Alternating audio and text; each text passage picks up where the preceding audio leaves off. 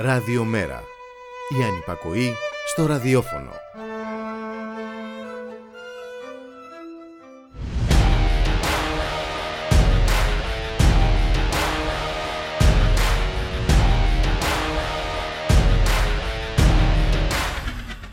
Χαίρετε κυρίες και κύριοι, ακούτε την εκπομπή στο Σίγμα της ημέρας ε, με το Γιώργη Χρήστου στην ε, ραδιοφωνική παραγωγή Γιάννα Θανασίου, στη ρυθμίση του ήχου για σήμερα, ο Γιώργος Νομικός. Τέταρτη σήμερα 26 Οκτώβρη και πυκνές οι εξέλιξεις του σκανδάλου γύρω από το βίο και την πολιτεία του διαγραφέντος πλέον γαλάζιου βουλευτή γρεβενών του Άδρα Πάτσι, ενός από τα λαμόγια που κλέβει τις ε, λαϊκές ε, κατοικίες κυρίες και κύριοι. Αυτός είναι αυτός ο άνθρωπος. Οι αποκαλύψεις σε βάρος του σχετικά με την υπόθεση πλουτισμού του από κόκκινα δάνεια που καταγγέλλεται ότι αγόρεσε στο 1 15ο της αξίας τους αλλά και τις απευθείας αναθέσεις κοντά στο 1 εκατομμύριο ευρώ που εμφανίζεται να έχει σπράξει μεσολυτά για νομικές συμβουλές επιφέρουν νέο πονοκέφαλο στο Μέγαρο Μαξίμου που έχει μετατραπεί σε αυλή των σκανδάλων όπως γράφει χαρακτηριστικά η, η FC. Ο Ανδρέας Πάτσης παραχωρεί συνεντεύξη τύπου από το πρωί σε όλα τα κανάλια ε, και λέει αυτό που ξέρουμε όλοι μας εδώ και δύο χρόνια γιατί υπάρχουν καταγγελίες εδώ και δύο χρόνια για τη δραστηριότητά του ότι είναι γνωστή αυτή η δραστηριότητά του. Νομίζετε ε, ότι ένα πολιτικό κόμμα δεν ξέρει ποιον έχει στα ψηφοδέλτιά του, μόνο το κόμμα μου το ήξερε. Το λέω ο ίδιος και μέσα το πετάκι στα μούτρα και σας λέω ότι εδώ και δύο χρόνια είναι γνωστή η δραστηριότητά του και μάλιστα το έχει καταγγείλει και ανατολική πρωτοβουλία κατά των πληστηριασμών ε, και θα μιλήσουμε με, το, με ένα μέλος της από την ε, Τόνια την Κατερίνη σε λίγο για αυτό το θέμα. Όμως ο απαμευθή βουλευτής Νέας Δημοκρατίας επέλεξε να διατηρήσει και γέφυρες με το κόμμα του, με τη Νέα Δημοκρατία δηλαδή, λέγοντας ότι η απόφαση του Πρωθυπουργού ήταν ολόσωστη και φυσικά είπε πως για το σκηνικό που δημιουργήθηκε φταίει η αξιωματική αντιπολίτευση γιατί ο ΣΥΡΙΖΑ επιχειρεί να χτίσει μια νοσηρή ατζέντα ενώ ο Πρωθυπουργός ε, δίνει τις μάχες του.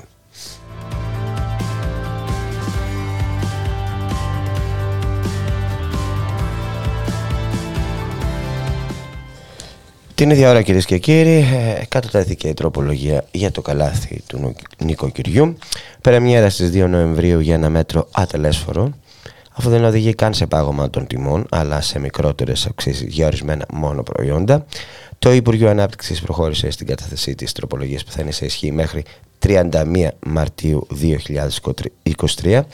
Χθες ο αναπληρωτής ε, Υπουργός Ανάπτυξης και Επενδύσεων Νίκος Παπαθανάσης, λίγο πριν την πρεμιέρα του μέτρου, έκανε γνωστό πως δεν θα υπάρξει πλαφόν στον αριθμό των προϊόντων που αγοράζουν καταναλωτές, αλλά και ότι το καλάθι θα αλλάζει κάθε εβδομάδα.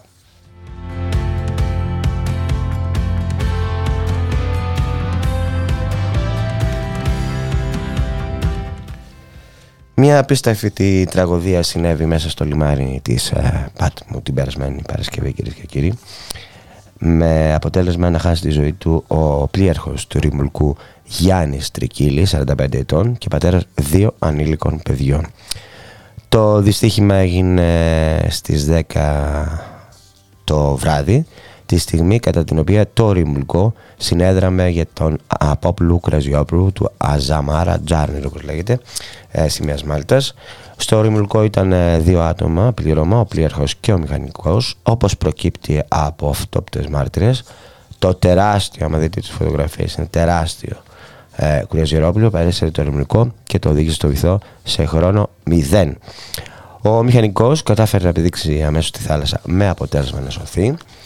Το άτυχο, τον άτυχο πετάνιο τον περίσσερε το ρημουλκό, στο οποίο έμεινε εγκλωβισμένος όταν η θάλασσα το ρούφηξε σε χρόνο, όπως είπα, ρεκόρ.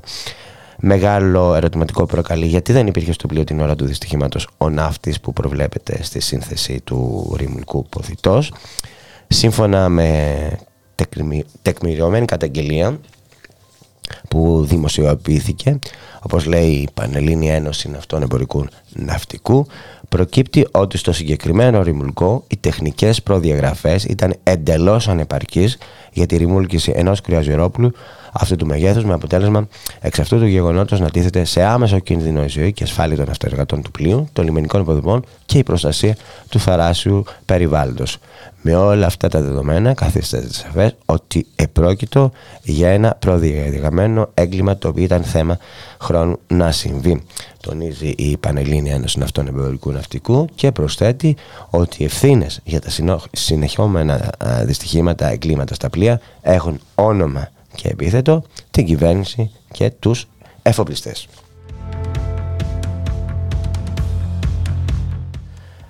Την απομάκρυση του Προέδρου της κοινοφιλούς επιχείρησης του Δήμου Χερσονήσου ζητούν 17 Δημοτικοί Σύμβουλοι του Δήμου με αφορμή την απόφαση που πήρε μόνος του να μην ανανεώσει τη σύμβαση εργαζόμενης ΑΜΕΑ.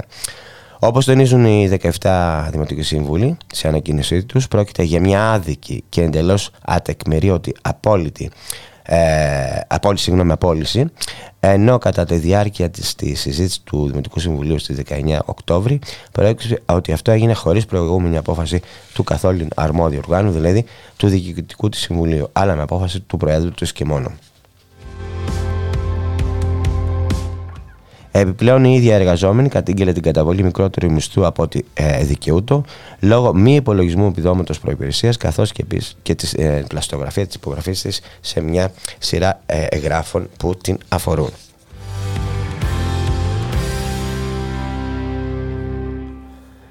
Αναφορά στην εισαγγελία πρωτοδικών Θεσσαλονίκης κατέθεσαν μέλη του Διοικητικού Συμβουλίου του Ενιαίου Συλλόγου Διδακτικού Προσωπικού του Αριστοτέλειου Πανεπιστημίου Θεσσαλονίκης σχετικά με τα κλιμακούμενα περιστατικά αστυνομικής βίας στο Ίδρυμα.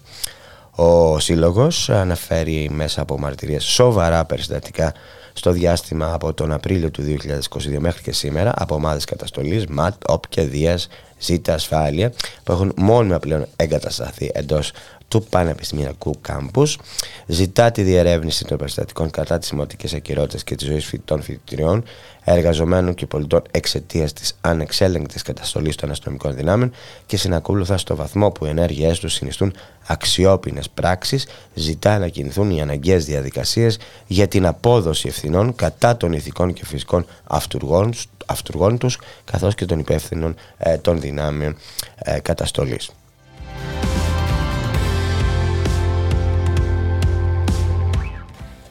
Να μείνουμε λίγο στη Θεσσαλονίκη κυρίες και κύριοι και να σας πω ότι η σκληρή κριτική στη μεθόδευση της κυβέρνησης να γνωρίσει τις αποφάσεις του Συμβουλίου της Επικρατείας για την ΕΙΔΑΠ και την ΕΙΑΔ ασκεί με ψήφισμα το Διοικητικό Συμβούλιο του Δικηγορικού Συλλόγου Θεσσαλονίκης, στο οποίο γίνεται λόγος για άμεση ε, ή έμεση ακύρωση δικαστικών αποφάσεων διά της νομοθετικής οδού, η οποία πλήττει το κράτος δικαίου.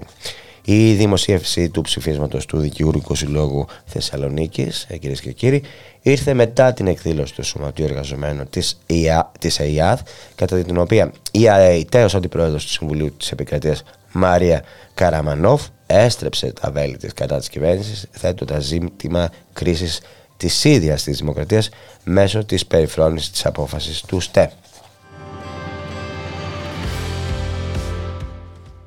Και πάμε λίγο στην Ιταλία, ε, στην ακροδεξιά κυβέρνηση ε, της Μελώνη, ε, σε αυτήν που κάθε πρωί που σκόνεται ξεσκονίζει την, την εικόνα του ειδόλου τους, του Μουσολίνη, να σταματήσει τους μετανάστες που φτάνουν από τις βόρεια αφρικανικές ακτές στην Ιταλία. Δεσμεύθηκε λοιπόν η νέα πρωθυπουργός της Ιταλίας, η ακροδεξιά Τζόρτζια Μελώνη, την ώρα που μη κυβερνητικές οργανώσεις προειδοποιούν πως περισσότεροι από 1.300 άνθρωποι αντιμετωπίζουν κίνδυνο ε, στη Μεσόγειο.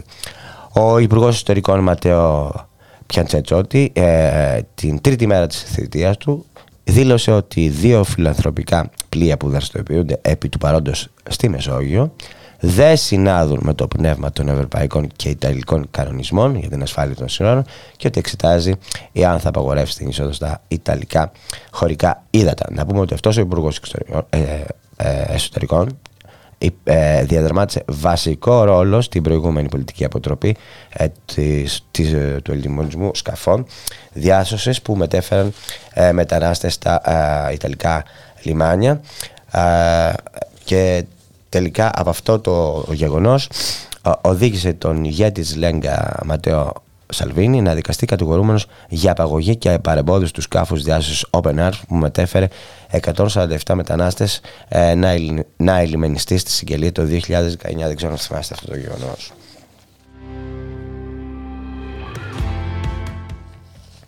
Η Ευρωπαϊκή Επιτροπή θα προτείνει σήμερα Τετάρτη αυστηρότερα νομικά όρια για την ατμοσφαιρική ρήπανση που βλάπτει την υγεία, όπως και νομοθεσίες για να υποχρεώσει τις φαρμακευτικές εταιρείες να πληρώσουν για τον καθαρισμό των λιμάτων που έχουν μολυνθεί από τα προϊόντα τους, δήλωσε ε, περιβαλλοντικός αξιωματούχος της Ευρωπαϊκής Ένωσης.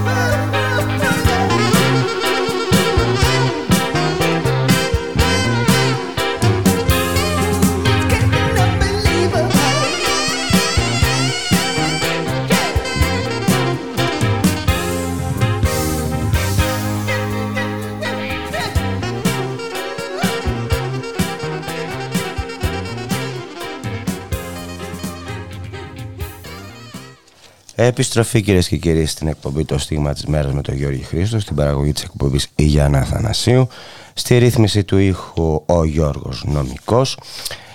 Καθημερινά κυρίες και κύριοι έρχονται στη δημοσιότητα νέες καταγγελίες για εργατικά ατυχήματα, για εργάτες που γυρίζουν τραυματισμένοι, σακατεμένοι από τις δουλειές τους, για εργάτες που αφήνουν δυστυχώς την τελευταία τους πνοή πάνω στο μεροκάματο. Ε, μόνο τους τελευταίους μήνες, αν κάτσει και το σκεφτεί κανείς, θα δει ότι μετράμε νεκρούς εργάτες στη βιομηχανική περιοχή του Θριάσιου, στο Μενίδη, στη Φωκίδα, στον επισητισμό, στην ενέργεια, στην ενέργεια, ε, παντού, παντού. Ε, για το θέμα αυτό θα μιλήσουμε για τα εργατικά ατυχήματα και δυστυχήματα δηλαδή, για τα εργοδοτικά εγκλήματα ουσιαστικά. Ε, να θυμηθώ και το, το, το τριπλό εργοδοτικό έγκλημα το τελευταίο ατύχημα στο Τζάμπο, έτσι, εκεί, όπου εκεί πήγε η αστυνομία και έκανε τον, τον μπράβο να εμποδίσει το σωματείο ε, να διαφυλάξει τον όλο τον, το χώρο και που απαιτούσε και να κλείσει κιόλας για να διαφυλεχτούν ε, τα στοιχεία ε, της, του ατυχήματος και να μην αλλοιωθούν. Λοιπόν, για το θέμα αυτό θα μιλήσουμε με τον Χρήστο το Μανταρέκα, που είναι πρόεδρος του Κλαδικού Σωματείου Ενέργειας και αφορμή είναι η κινητοποίηση που κάνουν κλαδικά σωματεία σήμερα, 6 και μισή το απόγευμα, ε, στο Υπουργείο Εργασίας. Γεια σου Χρήστο. Καλημέρα Γιώργο, καλημέρα στους ακροατές. Λοιπόν, να ξεκινήσουμε λίγο, α, είπα λίγο γενικά για τα εργατικά ατυχήματα, να πούμε λίγο στον κλάδο σου και μετά θα, θα επεκταθούμε. Το 2022 ναι. ας πούμε, και εσείς ε, έχετε πολλά ατυχήματα έτσι, και δυστυχήματα. Ναι. ναι.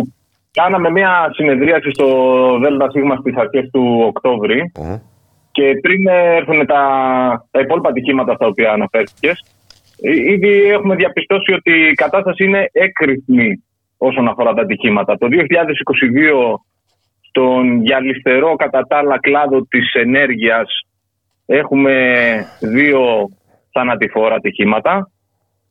Ε, να κάνουμε μια αναφορά, το πιο πρόσφατο ε, ήταν ο συνάδελφος από τον Βόλο ο οποίος δούλευε στην Πεντέλη σε εργασίες του ΑΔΜΙΕ ο οποίος σε εργασίες ε, τανίσματος, δηλαδή τεντώματος ενός καλωδίου χτυπήθηκε και έχασε τη ζωή του. Τώρα ξέρεις τι μου θυμίζεις, μου βάζεις στο μυαλό μου και την τροπολογία που πέρασαν και για τους ε, ανειδίκευτους εργάτες να αναλαμβάνουν εξειδικευμένες εργασίες. Τώρα αυτό μου φέρει στο μυαλό. Ακριβώς. Ε, ε, να θα αναφερθώ σε αυτό. Ε, να πω ότι είχαμε άλλο ένα νεκρό σε εργολαβία του ΔΔΕ στο Δήμο Μακρακόμης. Άλλον έναν στην Καρδίτσα πάλι από ηλεκτροπληξία. Δηλαδή αυτά ε, είναι εργοδοτικά εγκλήματα, δεν είναι ατυχήματα. Δεν είναι ότι φταίει η κακιά η ώρα, η κακιά η στιγμή, γιατί εμείς θα πούμε το εξής, ότι δεν υπάρχει ε, πώς να το πω, δουλειά που δεν μπορεί να γίνει τεχνικά με ασφάλεια. Δηλαδή, γιατί να καθαρίζεται το ηλεκτροφόρο καλώδιο από το χιόνι υποτάσσει, λέμε ένα παράδειγμα. Ή γιατί, ας πούμε, ο εξοπλισμός που χρησιμοποιείται στο, στο τέντομα των καλωδίων ε, να μην είναι ελεγμένος, να μην είναι ε, καινούριος και να λειτουργεί με ασφάλεια. Θα σας πω και κάτι άλλο. Θα σου πω και κάτι άλλο. Ή γιατί να δίνεις ναι. γάντια απλά και να κάνει ο άλλος ναι. ηλεκτρολογικέ εργασίες. Μιλάω για το Χρήστο στην Άρτα, στο εργοστάσιο της Ήπειρος. Ακριβώς. Ε, βέβαια, πέρα από τα θανατηφόρα έχουν πολλαπλασιαστεί και τα ε, όχι λιγότερο σοβαρά. Έτσι, απλά ε, έχουν πολλαπλασιαστεί τα ατυχήματα. Δηλαδή, ε, χτυπήματα, κακώσεις, κατάγματα, ε, μυϊκές θλάσεις, ε, όλα αυτά εγκάβματα, πολύ σοβαρά, από θερμές εργασίες. Το ανησυχητικό είναι ε, και χρησιμοποιώ ένα στοιχείο δανεικό, να το πω αλλιώς, από την Ομοσπονδία ε, των εργαζομένων, ε, το Συλλόγο Εργαζομένων Τεχνικών Επιχειρήσεων Ελλάδος, ότι μέχρι τον Οκτώβρη ε, υπάρχουν 51 θανατηφόρα συνολικά από όλους τους κλάδους. 51 εργαζόμενοι έχουν χάσει τη ζωή τους και χρησιμοποιώ αυτό το στοιχείο, όπως είπα, από την Ομοσπονδία του Συλλόγου Εργαζομένων Τεχνικών Επιχειρήσεων. Γιατί, γιατί η Ελστάτ, η επίσημη ελληνική στατιστική αρχή στην Ελλάδα, φέτος ανακοίνωσε τα αποτελέσματα των εργατικών ατυχημάτων του 20. Λοιπόν, με αυτές τις ε, ταχύτητες επεξεργάζονται και κινούνται γύρω από αυτό το ζήτημα. Και φυσικά έρχεται και το άλλο μεγάλο θέμα που είπες, το οποίο προσπαθούμε να το παρακολουθήσουμε και σαν σωματείο πώς εφαρμόζεται, ότι πέρασαν μέσα στο 22 το νόμο 4964, ο οποίος σε άρθρο του αναφέρει ότι ο ΔΔΕ μπορεί να αναθέτει σε μια αδειοδοτημένο προσωπικό την εκτέλεση ηλεκτρολογικών εργασιών. Κάτι αντίστοιχο που πάνε να το κάνουν και με τους χειριστές κλάδου. Δηλαδή όπου υπάρχει μια ειδίκευση, μια άδεια εργασίας κτλ. Επειδή προφανώς αυτή η άδεια εργασίας σημαίνει και κάτι καλύτερο όσον αφορά τις αμοιβές των εργαζομένων, πάνε να, τα, να, μην, τα, να μην είναι προαπαιτούμενα. Να, να γίνονται από ανειδίκευτο προσωπικό. Το οποίο εντάσσεται στη λογική, αυτοί το λένε, της μείωσης του κόστους εργασίας. Εμείς λέμε το ποτσόκομα των, των εργατικών ε, δικαιωμάτων και των μισθών. Σε αυτή τη λογική είναι. Εγώ το λέω το αίμα των εργατών που γίνεται κέρδη των ε, ομίλων. Έτσι το λέω εγώ αυτό. Ακριβώς. Και, ε, και πολλές φορές είναι κυριολεκτικό. Δηλαδή αυτό το ότι μας πίνουν το αίμα για να βγάλουν κέρδη είναι κυριολεκτικό. Δεν είναι μεταφορά. Και μάλιστα είχαμε και συνέλευση χθες στον Σωματείο και πραγματικά ξέρετε πολλά πράγματα φτάνουν και καθυστερημένα στο, στο συνδικάτο ενώ σαν πληροφόρηση πράγματα τα οποία γίνανε εργατικά ατυχήματα τα οποία δεν δηλωθήκαμε. Μια προσπάθεια από τους εργοδότες ότι έλα τώρα μην το δηλώσουμε σαν εργατικό πήγαινε στο νοσοκομείο και πες ότι χτύπησε στο σπίτι σου. Έχουμε και αυτή την άμεση τρομοκρατία του εργοδότη. Βεβαίως. Όπου, πώς να το πω, γιατί ξέρετε τώρα τα, καταλαβαίνετε και εσύ και οι ακροατές ότι τα σωματεία όπου έχουν δυνάμεις ε, μπορούν και κυνηγάνε αυτά τα ζητήματα. Υπάρχουν πάρα πολλοί χώροι δυστυχώς όπου είναι ασυνδικάλιστοι εργαζόμενοι, όπου είσαι μόνος σου με το αφεντικό, είσαι μόνος σου με τον εργολάβο και φυσικά όλο αυτό το κλίμα τρομοκρατίας αποθαρρύνει τους εργαζόμενους από το να πάνε να δηλώσουν ένα εργατικό ατύχημα. Και μιας που κάνουμε αυτή την αναφορά, για όσους μας ακούνε, ε, δεν είναι μόνο το θέμα ε, πώς να το πω, των αμοιβών, της κάλυψης του, του ημερομισθίου που χάνεται κτλ.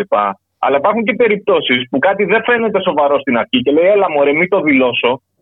Και τελικά αφήνει αναπηρία. Και εκεί πέρα, αν δεν έχει δηλωθεί σαν εργατικό, το λέω γιατί είχαμε ένα πρόσφατο παράδειγμα με έναν συνάδελφο, ε, μετά αδυνατεί να, να αξιώσεις ε, σύνταξη μερικής αναπηρίας κτλ.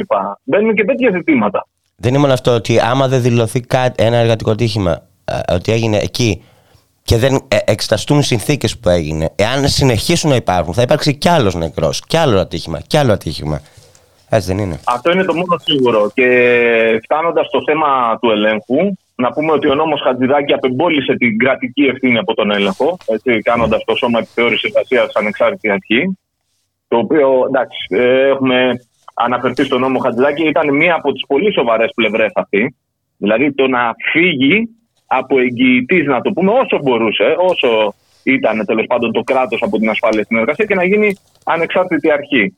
Ε, αλλά εδώ πέρα και οι συνθήκες, γιατί ε, είμαστε σε, σε συχνή επικοινωνία με τους επιθεωρητές.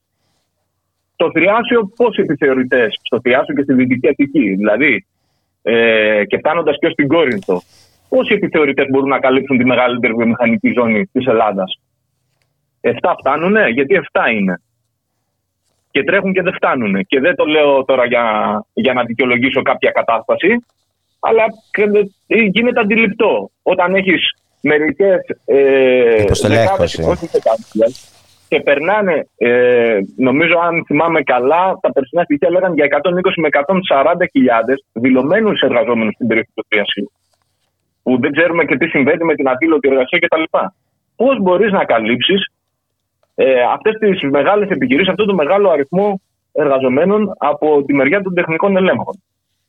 Είναι ένα πολύ σοβαρό ζήτημα. Δηλαδή, πρέπει να ενισχυθούν τα σώματα. Καταρχάς, εμείς λέμε ότι την ευθύνη πρέπει να την έχει το Υπουργείο και το κράτος για τη λειτουργία του σώματος επιθεώρησης εργασίας. Αλλά από την άλλη, πρέπει να υπάρξει και ενίσχυση πρακτικά ε, με προσλήψεις και σε αυτά τα σώματα από Οι οποίοι θα πρέπει να κάνουν τη, τη δουλειά τους. Και όχι να τρέχουν από ατύχημα σε ατύχημα, γιατί εντάξει, εννοείται ότι θα τρέξουν από ατύχημα σε ατύχημα, αλλά καταλαβαίνετε τι λέω. Πρέπει να γίνει και προληπτικός έλεγχος. Πρέπει να βεβαιωθούν παραβάσεις για να διορθωθούν ακριβώς. Ε, αυτή είναι η κατάσταση λίγο Μέσα πολύ. σε αυτόν τον προληπτικό πιστεύω ότι πρέπει να γίνει και καταγραφή των επαγγελματικών ασθενειών γιατί δεν υπάρχουν. Δεν υπάρχει καμία καταγραφή. Αυτό είναι ένα τεράστιο ζήτημα και πάλι επιτρέψτε να σας φέρω ένα παράδειγμα. Ναι. Ε, Τις προάλλες έχασε τη ζωή του ένας εργαζόμενος, ε, ο οποίος έπαθε ανέβρισμα και κατέληξε μετά από μερικές μέρες στην εντατική. Έπαθε ανέβρισμα εν ώρα εργασίας. Και στη συζήτηση στην επιθεώρηση, γιατί πήγαμε και είπαμε ότι ψάξτε το, εδώ πέρα δεν είναι μόνο το τι θα πει το νοσοκομείο και τι θα πει ο γιατρός. Λέμε αυτός ο άνθρωπος δούλευε συνεχόμενα υπεροριακά όλες αυτές τις προηγούμενες μέρες. Ε, και λέει δεν υπάρχει καμία σύνδεση, λέει, τη ασθένειας με το πώς εργαζόταν πριν. Ε, καταλαβαίνετε ότι σε αυτή τη χώρα, βέβαια δεν είναι η βιορυθμία της χώρας, μην παρεξηγηθώ, αλλά σε αυτή τη χώρα που δεν υπάρχει καταγραφή των επαγγελματικών ασθενειών, και λέω για παράδειγμα, ένας εργαζόμενος ο οποίος εργάζεται σε, ε, σε περιβάλλον με χημικές ουσίες μπορεί να παθαίνει καρκίνο και να μην υπάρχει καμία σύνδεση ε, όσον αφορά την, την ασθένεια με την εργασία του. Οι εργαζόμενοι στην αμοβολία, ας πούμε. Έτσι, οι εργαζόμενοι στην αμοβολία. Είναι τεράστιο πρόβλημα. Δηλαδή, τα, τα, τα, παραδείγματα είναι πολλά. Mm-hmm. Οι καρδιοπάθειες. Για παράδειγμα, το συζήταγαμε με γιατρό λέει στην ιατρική του πρώτου έτους είναι συνδεδεμένες οι καρδιοπάθε με τους εργαζόμενους που δουλεύουν κυλιόμενο ωράριο βάρδια. Mm-hmm. Ε, αυτό δεν, δεν γίνεται πουθενά η σύνδεση ως επαγγελματική ασθένεια για τη, για, το, για τη μεριά του κράτους, λέμε τώρα. Και να υπάρχει και ιστορικό, πιστεύω, γιατί εντάξει, αλλάζ, όταν πας σε μια άλλη επιχείρηση σου αλλάζει γιατρού, αλλά άμα υπάρχει το ιστορικό, είναι ok, okay, κατά τη γνώμη μου. Ναι. Επα... Ε, ε, σε αυτό, ναι, πες μου. Ε, εμείς θέλουμε να πούμε τώρα ότι ακριβώς η κατάσταση είναι κρυφνή και φυσικά είχαμε και όλα αυτά τα περιστατικά τα οποία συσσωρεύτηκαν μέσα στον Οκτώβρη, ενώ και από άλλους κλάδους όπως αναφέρθηκες την αποθήκη ε, στο, στο Μενίδη. Ναι. Ε, στα μεταλλεία. Λοιπόν, και το θέμα είναι ότι. Στη Λάρισα, πραγματικά... οι εργαζόμενοι 40χρονοι που είναι στην εντατική. Λάρι στη, στη Λάρι Πλάστα, αν θυμάμαι καλά. Ναι. Εμείς θέλουμε να, να αναδείξουμε στους εργαζόμενους ε, ότι πραγματικά, πώς να το πω, δεν είναι, δεν είναι κανόνας να δουλεύουν χωρίς ασφάλεια, να δουλεύουν με εξαντλητικά ωράρια. Δεν είναι κανόνας το να, ε, πώς να το πούμε, ε, οπισθοχωρούμε στις απαιτήσεις των εργοδοτών. Αυτοί κάνουν τα πάντα για να μειώσουν το λεγόμενο κόστος εργασίας. Εμείς έχουμε αντίθετα συμφέροντα. Εμείς έχουμε συμφέροντα από το να διεκδικήσουμε μέτρα υγείας και ασφάλειας στον χώρο εργασίας, να διεκδικήσουμε ανθρώπινα ωράρια. Εδώ συζητάμε τώρα για τη μείωση. Ε, ε, δηλαδή το 2022 θα έπρεπε να συζητάμε για τη μείωση του ωραρίου. Σωστό. Με όλη αυτή την τεχνολογική εξέλιξη και για την εξάλληψη της υπερορίας. Ε, δεν δικαιολογείται τώρα άνθρωπος το 2022 να δουλεύει 16 ώρες τη μέρα. Δεν δικαιολογείται. Να προσληφθεί άλλος ένας. Λοιπόν, αυτό βέβαια έρχεται σε κόντρα ε, με το θέλω του, των εργοδοτών συνολικά και των εργολάβων. Αλλά πραγματικά καλούμε τους εργαζόμενους συσπηρωμένοι στο σωματείο να αντιπαλέψουν αυτή την κατάσταση. Παράγουμε πραγματικά όλο τον πλούτο που παράγεται γύρω μας με τα δικά μας χέρια. Μας εκμεταλλεύονται όπως μας εκμεταλλεύονται, παίρνοντας μας, να το πούμε κι αλλιώς, την υπεραξία. Αλλά ε, εδώ πέρα πρέπει να διεκδικήσουμε συγκεκριμένα πράγματα. Λέω δεν είναι μονόδρομος η δουλειά ήλιο με ήλιο για παράδειγμα. Δεν είναι μονόδρομος το να δουλεύεις 7 μέρες τη βδομάδα. Πρέπει να γίνουν καταγγελίες, να συσπηρωθούν οι εργαζόμενοι στο σωματείο, τα σωματεία γενικά να μπουν μπροστά. Λοιπόν, για να ανατραπεί αυτή η κατάσταση. Και φυσικά να κάνω και μία ανοίξη, αν μου επιτρέπετε. Παρακαλώ. Δεν είναι τυχαίο ότι οι μεγάλες επιχειρήσεις τα τελευταία 15-20 χρόνια έχουν εργολαβοποιήσει σε απίστευτο βαθμό τις εργασίες τους. Δηλαδή, να το πούμε ένα χοντρικό παράδειγμα, πριν από 15 χρόνια ο Όμιλος ΔΕΗ είχε 33.000 εργαζόμενους. Σήμερα ΑΔΜΙΕ, ΔΕΔΙΕ και ΔΕΗ είναι περίπου στι 16.000. Οι υπόλοιπε θέσει δεν έχουν εξαφανιστεί. Έχουν εργολαβοποιηθεί, δίνοντας ανάθεση σε εργολάβο, όπου σπάνιοι εργασιακές σχέσεις, αξιοποιούν τις ευέλικτες εργασιακές σχέσεις της ορισμένου χρόνου, τα 8 μήνα κτλ σπάνε τι αμοιβές, γιατί πληρώνουν λιγότερο οι εργολάβοι, και φυσικά σε αυτή την κατάσταση του να πάρουν ε, την εργολαβία με μειοδοτικό διαγωνισμό, καταλαβαίνετε ότι αυτό πιέζει και τους μισθούς προς τα κάτω, αλλά πιέζει και τα μέτρα ασφάλειας και εργασίας. Δηλαδή, είναι αστείο αν μιλήσεις με έναν διοικητή να του πεις τώρα, ας πούμε, ότι ε, η ανάρτηση καινούριων καλωδίων γίνεται με συνεργείο δύο ατόμων. Είναι εγκληματικό. Είναι εγκληματικό. Και με, ε, και με ένα συνεργείο γίνεται. Ναι, συνεργείο του ενός. Ε, είναι σχήμα οξύμορο, δεν είναι πια συνεργείο τέλος ναι. πάντων αυτό. Μόνο πρόσωπο. Έχει συμβεί άνθρωπος να πες, ήταν μόνος του και έπαιζε από την κολόνα, ας πούμε. Ναι. Το ξέρεις, νομίζω. Οπότε εμείς καλούμε και όσους μας ακούνε σήμερα και μπορούν να δώσουν το παρόν, γιατί ε, να πω ότι έχουν ανταποκριθεί και άλλα σωματεία σε αυτή την πρωτοβουλία. Mm-hmm. Το Συνδικάτο Μετάλλου, έτσι. Είναι το Συνδικάτο Μετάλλου, είναι το Συνδικάτο Φαρμάκου, είναι το Συνδικάτο Τύπου και Χάρτου. Ε, το Κλαδικό Συνδικάτο Χημικής Βιομηχανίας θα βρίσκονται σήμερα στην κινητοποίηση. Εμείς ε, καλούμε τους εργαζόμενους να δώσουν το παρόν και σήμερα στο Υπουργείο Εργασίας στις 6.30 ώρα. Mm-hmm. Λοιπόν, απαιτώντας πραγματικά να μπει ένα φρένο, ε, να μπει ένα φρένο στο, σε αυτό το, το μακελιό το οποίο γίνεται. Σε έναν ακήρυκτο πόλεμο, θα το λέγα, που γίνεται στους χώρους εργασίας. Να μπει ένα τέλος. Χριστό, Θες να πεις κάτι να κλείσουμε; Όχι, ε, να μην τρώμε το, το χρόνο. Αυτό, ένα κάλεσμα πραγματικά δεν είναι κάτι το οποίο θα κλείσει σήμερα. Εμείς θέλουμε να ανοίξουμε αυτή τη δουλειά και πραγματικά να μπούμε ε, στα πιο γεμάτα για να έρθουν καλύτερες μέρες για τους εργαζόμενους συνολικά. Λοιπόν, σε ευχαριστώ, Χριστό. Αυτά. Σας ευχαριστώ πάρα πολύ για το βήμα. Χαιρετώ σε, χαιρετώ. Καλή συνέχεια. Καλή συνέχεια. Γεια χαρά.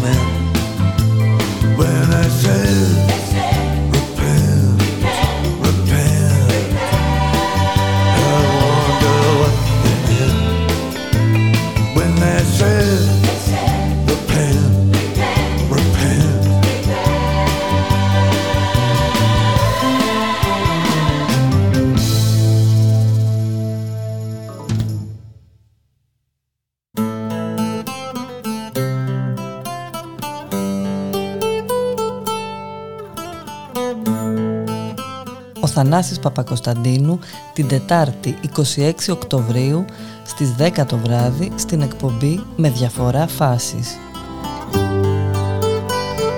Ο αγαπημένος τραγουδοποιός σε μια εφόλιστη σύλλη συνέντευξη με τους Μάριο Παρασκευόπουλο και Στάθη Σαραντινόπουλο. Η μέρα φεύγει, ποιος την κλέβει, ήξερα μα ξέχασα Όσοι δούλεψαν κι όσοι πέδεψαν τα λερώμενα πέταξαν. Και εσύ από σπερίτη μου του δειλινού ταιριάζεις. Σαν δόλα είναι τα μάτια σου και μην τα κατεβάζεις. Συντονιζόμαστε στο Ράδιο Μέρα Επιστροφή κυρίες και κύριοι στην εκπομπή το στίγμα της μέρας με τον Γιώργη Χρήστου στην παραγωγή της εκπομπής Γιάννα Θανασίου στη ρύθμιση του ήχου ο Γιώργος Νομικός. Βαριά ε, ίσκια κυρίες και κύριοι που αφήνει το σκάνδαλο πάτσι στην κυβέρνηση Μητσοτάκη τη Νέα Δημοκρατία με τις εξελίξεις ε, να είναι πυκνές η αγωνία στο κυβερνητικό στρατόπεδο ε, ε, είναι το θέμα να κλείσει το γρηγορότερο όσο γίνεται πιο γρήγορα ωστόσο τα λεγόμενα του κυβερνητικού εκπροσώπου αλλά και του πρώην γαλάζιου βουλευτή του Πάτσι, ε, του Λαμόγιου, ε, εγείρουν νέα ζητήματα. Λίγες ώρες μετά την αποπομπή του από την κοινοβουλευτική ομάδα της Νέας Δημοκρατίας αλλά και το κόμμα της Πυρός, ο κυβερνητικός εκπρόσωπος εμφανίστηκε σε πάνε ενημερωτικού του λεπτικού σταθμού ομολογώντας πως ήξεραν στην κυβέρνηση για τις άμαρτουλες δραστηριότητες του βουλευτή Γρεβενών. Αυτό όμως κυρίες και κύριοι το ήξερε και η Ενωτική Πρωτοβουλία κατά των πληστηριασμών και το έχει καταγγείλει εδώ και δύο χρόνια. Ε, για το θέμα αυτό ε, για, θα μιλήσουμε με την ε, Τόνια την Κατερίνη που βρίσκεται στο άλλη άκρη της τηλεφωνικής γραμμής. Γεια σου Τόνια. Γεια σας, καλή, καλό μεσημέρι. Κάνω λάθος, δεν το είχατε καταγγείλει εδώ και δύο χρόνια αυτό το πράγμα. Βεβαίως το, βεβαίως το είχαμε καταγγείλει εδώ και δύο χρόνια και τότε νομίζω είχε περάσει απαρατήρητο όπως απαρατήρητα περνάνε από τα μίντια, απαρατήρητες περνάνε όλες οι κινήσεις ε, των κινημάτων. Ε, δυστυχώς ε, αποδείχθηκε ότι δεν ήταν κάτι ε, αλλά ήταν ένα πάρα, πάρα πολύ σοβαρό σοβαρό ζήτημα το οποίο αυτή τη στιγμή αναδεικνύεται στις διαστάσεις τέλος πάντων που έχει. Και να πούμε, άμα μου τρέπεις να σε διακόψω, ότι ε, με νόμο του ΣΥΡΙΖΑ έχουν δοθεί τα κόκκινα δάνεια στους ιδιώτες. Έτσι, το νόμο 4354 του 2015 ΦΕΚ 176α. Ψάξτε τον να Αυτός είναι ο νόμος. Ακριβώς, από εκεί ξεκίνησαν όλα. Οπότε πραγματικά ας μην πέφτουν κάποιοι από τα σύννεφα. Δηλαδή έχουμε πολύ, πολλές πτώσεις από τα σύννεφα το τελευταίο διάστημα. Είναι και προεκλογική περίοδος. ε, οπότε ναι, ας μην πέφτουν λοιπόν κάποιοι από τα σύννεφα όταν δημιουργούν λειτουργεί στο θεσμικό πλαίσιο και ανοίγει στον διάπλατη την πόρτα για την ε, κερδοσκοπία ε, πάνω στις πλάτες των, ε, των υπερχρεωμένων οικοκυριών και στα κόκκινα δάνεια. Ε, το ποιος αγοράζει αυτά τα κόκκινα δάνεια και ποιος υποφελείται. Εγώ ξέρω και πράσινα δάνεια που έχουν δώσει, έτσι. Και πράσινα βεβαίως. θα μου επιτρέψει να πω ότι είναι εν μέρη δευτερεύον ε, είναι εν μέρει δευτερεύον. Εμείς ε, τόσα χρόνια ε, φωνάζουμε και λέμε ότι εδώ έχουμε μία ε, αδιανόητη ε, και παράνομη και ανήθικη γιατί συνήθως ξέρετε μας κουνάνε το δάκτυλο και μας λένε εντάξει τώρα θα αφήσουμε τα ηθικά, το θέμα είναι κάτι να είναι νόμιμο. Εδώ δεν είναι όμως νόμιμο, μιλάμε για τοκογλυφικές καταστάσεις και πραγματικά δεν μπορώ να καταλάβω μέσα από ποιο νόμιμο πλαίσιο μπορούν τέτοιου είδους ε, πρακτικές να, να είναι αποδεκτές. Έχουμε λοιπόν καταστάσεις όπου έχουν αγοραστεί ε, τα δάνεια σε τιμές ε, ε εξευτελιστικες ε, και έχει πολύ ενδιαφέρον να δούμε ότι οι κυβερνήσεις και οι προηγούμενοι και αυτοί έχουν προβάλλει ότι το γεγονός ότι αγοράζονται τα δάνεια σε αυτές τις εξευτελιστικές τιμές από τα κερδοσκοπικά φαντ ε, μπορεί να είναι και υπέρ των δανειοληπτών, γιατί λέει αυτά τα φαντ μετά θα μπορούν να κάνουν καλύτερες τιμές, ε, να κάνουν κουρέματα καλύτερα κτλ. Στην πραγματικότητα έχουμε βιώσει ότι αυτό το πράγμα δεν ισχύει. Ε, έχουμε ρητές και όλα τοποθετήσεις από τη μεριά των φαν που λένε ότι εμείς τα αγοράσαμε φτηνά γιατί μπορούσαμε. Αλλά αυτό δεν μας δεσμεύει στο να τα ε, να επιτρέψουμε στον οποιοδήποτε δανειολήπτη να τα πάρει πίσω σε χαμηλή τιμή. Οπότε θέλω να πω, είναι μια παλιά ιστορία. Και, και, και όταν, όταν ένας δανειολήπτης πάει σε αυτές τις εταιρείες να α, διαπραγματευτεί, μην πούμε τι, τι, τι, τι αρχική τιμή ζητάνε για να μπει στη διαπραγμάτευση. Όχι. Ακριβώς και να πούμε ότι είναι ξεκάθαρη στάση αυτών των εταιριών και μάλιστα ρητά διατυπωμένη ότι το κριτήριο με το οποίο θα σας κάνουμε ή δεν θα σας κάνουμε ένα κούρεμα δεν έχει να κάνει με το πόσο αγοράσαμε εμείς το δάνειο, αυτό δεν σας αφορά. Έχει να κάνει με το ποια είναι η αξία της εγγύησης που έχετε. Άμα έχετε χαμηλή εγγύηση, επειδή φοβόμαστε ότι δεν θα πάρουμε τα λεφτά μας, θα σας κάνουμε ένα κούρεμα. Αν όμως δεν έχετε χαμηλή εγγύηση και έχετε ένα καλό ακίνητο, τότε μην περιμένετε μεγάλο κούρεμα, γιατί έχουμε σιγουριά ότι θα πάρουμε τα λεφτά μας και δεν διαπραγματευόμαστε. Αυτή είναι η στάση των φαντ σε όλες τις περιπτώσεις. Οπότε πραγματικά δηλαδή δεν είναι αστείο να λέμε ας πούμε ότι τα φάντη επειδή αγόρασαν χαμηλά θα πουλήσουν και χαμηλά. Η να αν μου επιτρέπεις ότι πλέον ε, ε, ξεκάθαρα φαίνεται ότι ε, κάνει πλάτες η κυβέρνηση και από το γεγονός ότι κλώτησε το, παρακάτω το, το, το, το, των πληστηριασμών, έτσι, αυτή την απόφαση του Ευρωπαϊκού εννοώ. Ακριβώς, ακριβώς. Είναι, είναι πολύ κρίσιμη αυτή τη στιγμή γιατί αναδεικνύονται, βγαίνουν στην επιφάνεια σιγά σιγά ε, όλες αυτές οι τρύπες ε, στις πρακτικές ας πούμε της κυβέρνησης. Ε, και ξαναλέω και πάλι βοηθάει το γεγονός ότι ε, είναι μια προεκλογική περίοδος οπότε ο ανταγωνισμός ανάμεσα στις κυβερνήσεις ε, στα κόμματα αυξάνεται. Ε, όμως εδώ πραγματικά ε, δεν πρέπει να, ε, να υποτιμήσουμε το γεγονός ότι αυτή η πρακτική ε, ασκείται και από κυβερνητικά στελέχη. Δηλαδή, ε, προφανώς το ξέρουμε, προφανώς ε, θεωρούμε ότι αυτό δεν είναι καινοφανές, αλλά το να ασκούν αυτή την πρακτική και κυβερνητικά στελέχη νομίζω ότι πραγματικά υπερβαίνει έτσι, τα όρια και δείχνει και το πώς ας πούμε ε, η συγκεκριμένη κυβέρνηση πλέον είναι ανενδίαστη ε, και δεν λειτουργεί μόνο ως μια κυβέρνηση, αλλά στην ουσία λειτουργεί και ως ένα, ε, πώς να το πω, ως ένα επιχειρηματικό λόμπι που προσδοκά να έχει τα μεγαλύτερα δυνατά ωφέλη στην περίοδο της διακυβέρνησής της. Για να μην ξεχνάμε ότι υπήρχαν και οι γη του Σιούφα, του πρώην Προέδρου της Βουλής, που είχαν πρακτική έτσι. Και υπάρχουν ακόμη και, και έχουν μια μεγάλη πρακτική και φαντάζομαι θα υπάρχουν και άλλοι που οι offshore τους ε, δεν έχουν, δεν έχουν βγει ακόμα στον αερα Ακριβώς, ακριβώς. Πάμε λίγο στη ΔΕΗ; Ναι, βεβαίως να πάμε στη ΔΕΗ, διότι οι επιθέσεις στα, ε, στην κοινωνία δυστυχώς είναι αυτή τη στιγμή σε πολλά επίπεδα. Ε, είναι λοιπόν Εκτός λοιπόν από το ζήτημα των πληστηριασμών, ε, αυτή τη στιγμή έχουμε μια φοβερή φτωχοποίηση της κοινωνίας μέσα από τις αυξήσεις τιμών σε διάφορα επίπεδα, στα ίδια τροφή, σε μια σειρά από άλλα είδη πρώτης ανάγκης. Ναι, αλλά μας έφτιαξε καλάθι του νοικοκυριού ο Άδωνης για να μας ε, δουλέψει ψηλό γαζί. Ναι, ακριβώς. Ε, το οποίο βεβαίως περιέχει πολύ. Δηλαδή, ναι, αν το αναλύσει κανείς αυτό το καλάθι, είναι λίγο ας πούμε για γέλια. Ε, και σε κάθε περίπτωση αυτό που ε, ένα, ένα από τα μέτωπα τέλος πάντων, ένα από τα πεδία ε, που είναι πάρα πολύ πιεστικό, ε, γιατί μιλάμε και για μεγάλα ποσά και ανελαστικά ποσά, είναι το θέμα της ενέργειας. Ξέρουμε αυτή τη στιγμή ότι χιλιάδες νοικοκυριά έχουν διαταγές ε, διακοπής ρεύματος και, οι διαταγές, και βεβαίως ε, δεν υλοποιούνται όλες, αλλά αυτές ε, λειτουργούν ως εφιάλτης απέναντι στα νοικοκυριά, δηλαδή ότι ανά πάσα στιγμή μπορώ να σου κόψω το ρεύμα.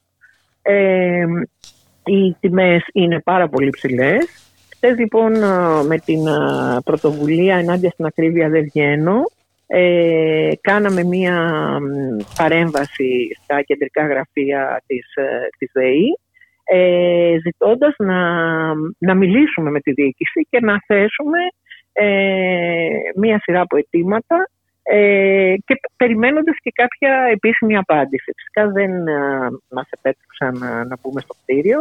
Ε, μιλήσαμε με κάποιον εκπρόσωπο ε, και του είπαμε, του είπαμε τα τέσσερα σημεία τέλος πάντων τις, ε, τα τέσσερα βασικά σημεία ε, που θεωρούμε ότι αυτή τη στιγμή θα έπρεπε να, υπάρξει μια, να υπάρξουν πολιτικές πρωτοβουλίες και πρωτοβουλίες της ίδιας της εταιρείας. Όπως; Ε, και, περι, και περιμένουμε... Θες να πεις τα τέσσερα σημεία; ε, και περιμένουμε απάντηση που δεν νομίζω θα την πάρουμε. Λοιπόν, ναι, τα τέσσερα σημεία είναι... Το πρώτο σημείο έχει να κάνει με την ε, ε, με, με την ε, ε, τιμή του ρεύματος. Δηλαδή, ε, εμείς θεωρούμε ότι δεν είναι απάντηση, το να, δεν αποτελεί απάντηση το να επιδοτεί η κυβέρνηση ε, έστω και με αυτές τις ε, περιορισμένες επιδοτήσεις που κάνει την κιλοβατόρα, γιατί αυτό διατηρεί τις τη τιμές του ρεύματος ψηλά, οπότε θεωρούμε ότι πρέπει να υπάρξει πλαφόν ε, στην τιμή του ρεύματος και να διατηρηθεί ε, σε επίπεδα τα οποία να είναι προστά για, τη, για τα νοικοκυριά. Το δεύτερο σημείο. Ε, Όπως το έκανε η Ισπανία ότι... και έτσι και η Πορτογαλία και έχουμε μειωμένε τιμές. Ακριβώς. Ακριβώς, Ε, καλά, η Ελλάδα ξέρουμε ότι έχει τη μεγαλύτερη τιμή πανευρωπαϊκά αυτή τη στιγμή. Έχουμε, έχουμε άλλη μια πρωτιά. Έχουμε χρυσό μετάλλιο. Ε, το... Έχουμε χρυσό μετάλλιο. Αυτό έχει σημασία. Ακριβώς, έχουμε χρυσό μετάλλιο. Έχει πολύ μεγάλη σημασία. Το δεύτερο, το δεύτερο σημείο είναι ότι ε, θεωρούμε ότι πρέπει να υπάρξει ε, διαφοροποίηση στο, στα κριτήρια για να ενταχθεί στο κοινωνικό τιμολόγιο. Σήμερα χιλιάδες άνθρωποι μένουν εκτός κοινωνικού τιμολογίου γιατί και ε, το εισόδημα το οποίο έχουν προσδιορίσει για να ενταχθεί είναι, είναι αρκετά χαμηλό αλλά και ε, το, βάζουν ένα κριτήριο, ένα δεύτερο κριτήριο που έχει να κάνει με την αξία κινήτου. Δηλαδή, μπορεί να μένεις σε ένα σπίτι που έχει κληρονομήσει από τη γιαγιά σου, από τον μπαμπά σου και να, είναι, και να, και να μην έχεις και να έχεις μηδενικό εισόδημα, αλλά αν η αξία του ακινήτου είναι πάνω από 120.000 ευρώ, ε, δεν μπορείς να μπεις στο κοινωνικό τιμολόγιο. Οπότε ζητήσαμε μια διαφοροποίηση στα κριτήρια του κοινωνικού τιμολογίου το τρίτο ζήτημα, το τρίτο ε, σημείο που θέσαμε είναι το να αλλάξει ο τρόπος με τον οποίο γίνονται οι διακανονισμοί. Γιατί αυτή τη στιγμή οι διακανονισμοί είναι τιμωρητικοί, είναι στην πραγματικότητα ε, για, να σε, για να μην σου επιτρέψουν να κάνεις διακανονισμό. Διότι όταν κάποιος άνθρωπος έχει φτάσει να έχει μια οφειλή, σημαίνει ότι δεν έχει και ευχαίρεια οικονομική, δεν είναι παταχτή. Οπότε σε αυτή την περίπτωση, όταν του ζητάς το 30 ή το 40% των χρημάτων της οφειλής του προκαταβολικά, ε, αυτό καθιστά το διακανονισμό εκ των πραγμάτων αδύνατον. Ε, ζητάμε λοιπόν διακανονισμούς χωρίς προκαταβολή. Κάτι ανάλογο που κάνουμε και στους πληστηριασμούς οι εταιρείες. Γιατί αυτό είναι ακριβώς το ίδιο. Ακριβώς το ίδιο είναι και με μία δόση που να είναι προσιτή να μπορεί ο άνθρωπος να συνεχίσει να ζει. Δεν μπορεί να πληρώσει κάποιος, ας πούμε, 300 ε, και 400 ευρώ δόση, όταν μάλιστα θα πρέπει για να ισχύει ο διακανονισμός να πληρώνει και στην ώρα του τον τρέχοντα λογαριασμό που θα έρχεται κάθε τρεις μήνες. Αυτό είναι λοιπόν το τρίτο σημείο. Και το τέταρτο σημείο είναι καμία διακοπή ρεύματος, επειδή ξέρουμε ότι τα άλλα τρία πιο δύσκολα ε, θα μπορέσουν άμεσα να υλοποιηθούν. Καμία διακοπή ρεύματος, τουλάχιστον για τη σημερινή περίοδο, σε κανένα νοικοκυριό. Γιατί έχουμε δει καταστάσεις με ανθρώπους που ζουν χωρίς ρεύμα. Χθε πάλι μας μας πήραν τηλέφωνο άνθρωποι που μας λένε Είμαι χωρίς ρεύμα, πείτε μου να κάνω. Μας πήρε καρκινοπαθής γυναίκα που ζει χωρίς ρεύμα στο κέντρο της Αθήνας. Ε, λοιπόν, ε, να μην υπάρχει καμία διακοπή ρεύματος ε, για να μην δούμε τραγωδίες όπως τα παιδιά που καήκανε με το μαγκάλι κτλ. κτλ. Δηλαδή ε, αυτό είναι ένα αυτονόητο μέτρο ε, κοινωνικής πολιτικής ε, που δεν έχει και οικονομικό κόστος για την κυβέρνηση. Έχει απλώς μία στάση της κυβέρνησης απέναντι στις εταιρείες. Mm. Λοιπόν, σε ευχαριστώ πολύ. Σε ευχαριστώ. Και εγώ ευχαριστώ πάρα πολύ. Χαιρετώ. Χαιρετώ. Yeah.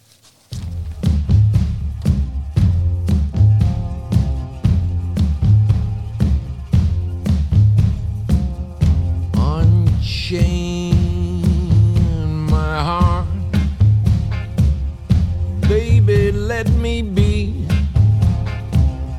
Unchain my heart, cause you don't care about me. You got me sewn up like a pillowcase, but you let my love go to waste. So unchain my heart, set me free. Unchain my heart. Baby, let me go. Unchain my heart. Cause you don't love me no more. Every time I call you on the phone, some fella tells me that you're not home. So unchain my heart, set me free. You got me under your spell, like a man in a trance.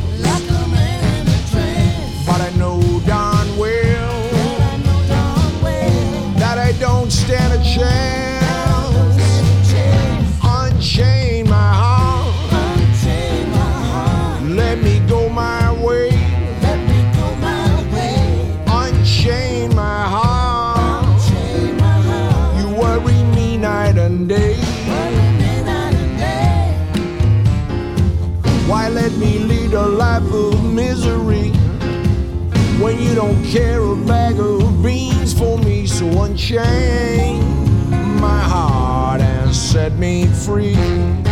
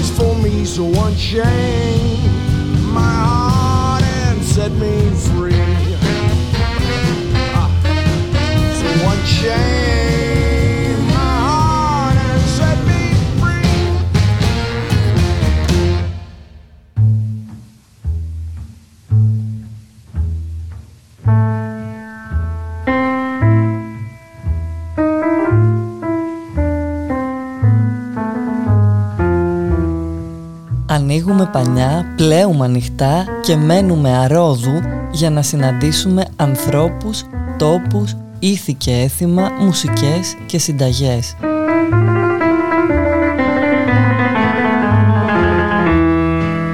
Στο τιμόνι καπετάνισα η Χρύσα Κουσελά και μαζί της συνταξιδιώτησα η Ντέπη Βρετού. Σας περιμένουμε συνοδοιπόρους στα ταξίδια μας κάθε Τετάρτη 8 με 9 το βράδυ. Έρχεται το Νοέμβριο στο Ράδιο Μέρα.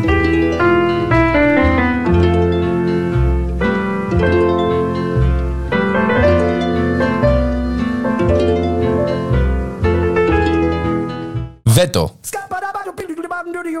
Δευτέρα έως Παρασκευή 3 με 5 μεσημεριάτικα εδώ, στο radiomera.gr με τον Θοδωρή Βαρβαρέσο Δρόσο και τον Δημήτρη Λιάπη. μια εκπομπή για την πολιτική Κοινωνία, πολιτισμό, και άλλα πολλά που θα ανακαλύψουμε μαζί. Εσείς θα θέσετε βέτο σήμερα. Έτσι πρέπει παιδάκι μου.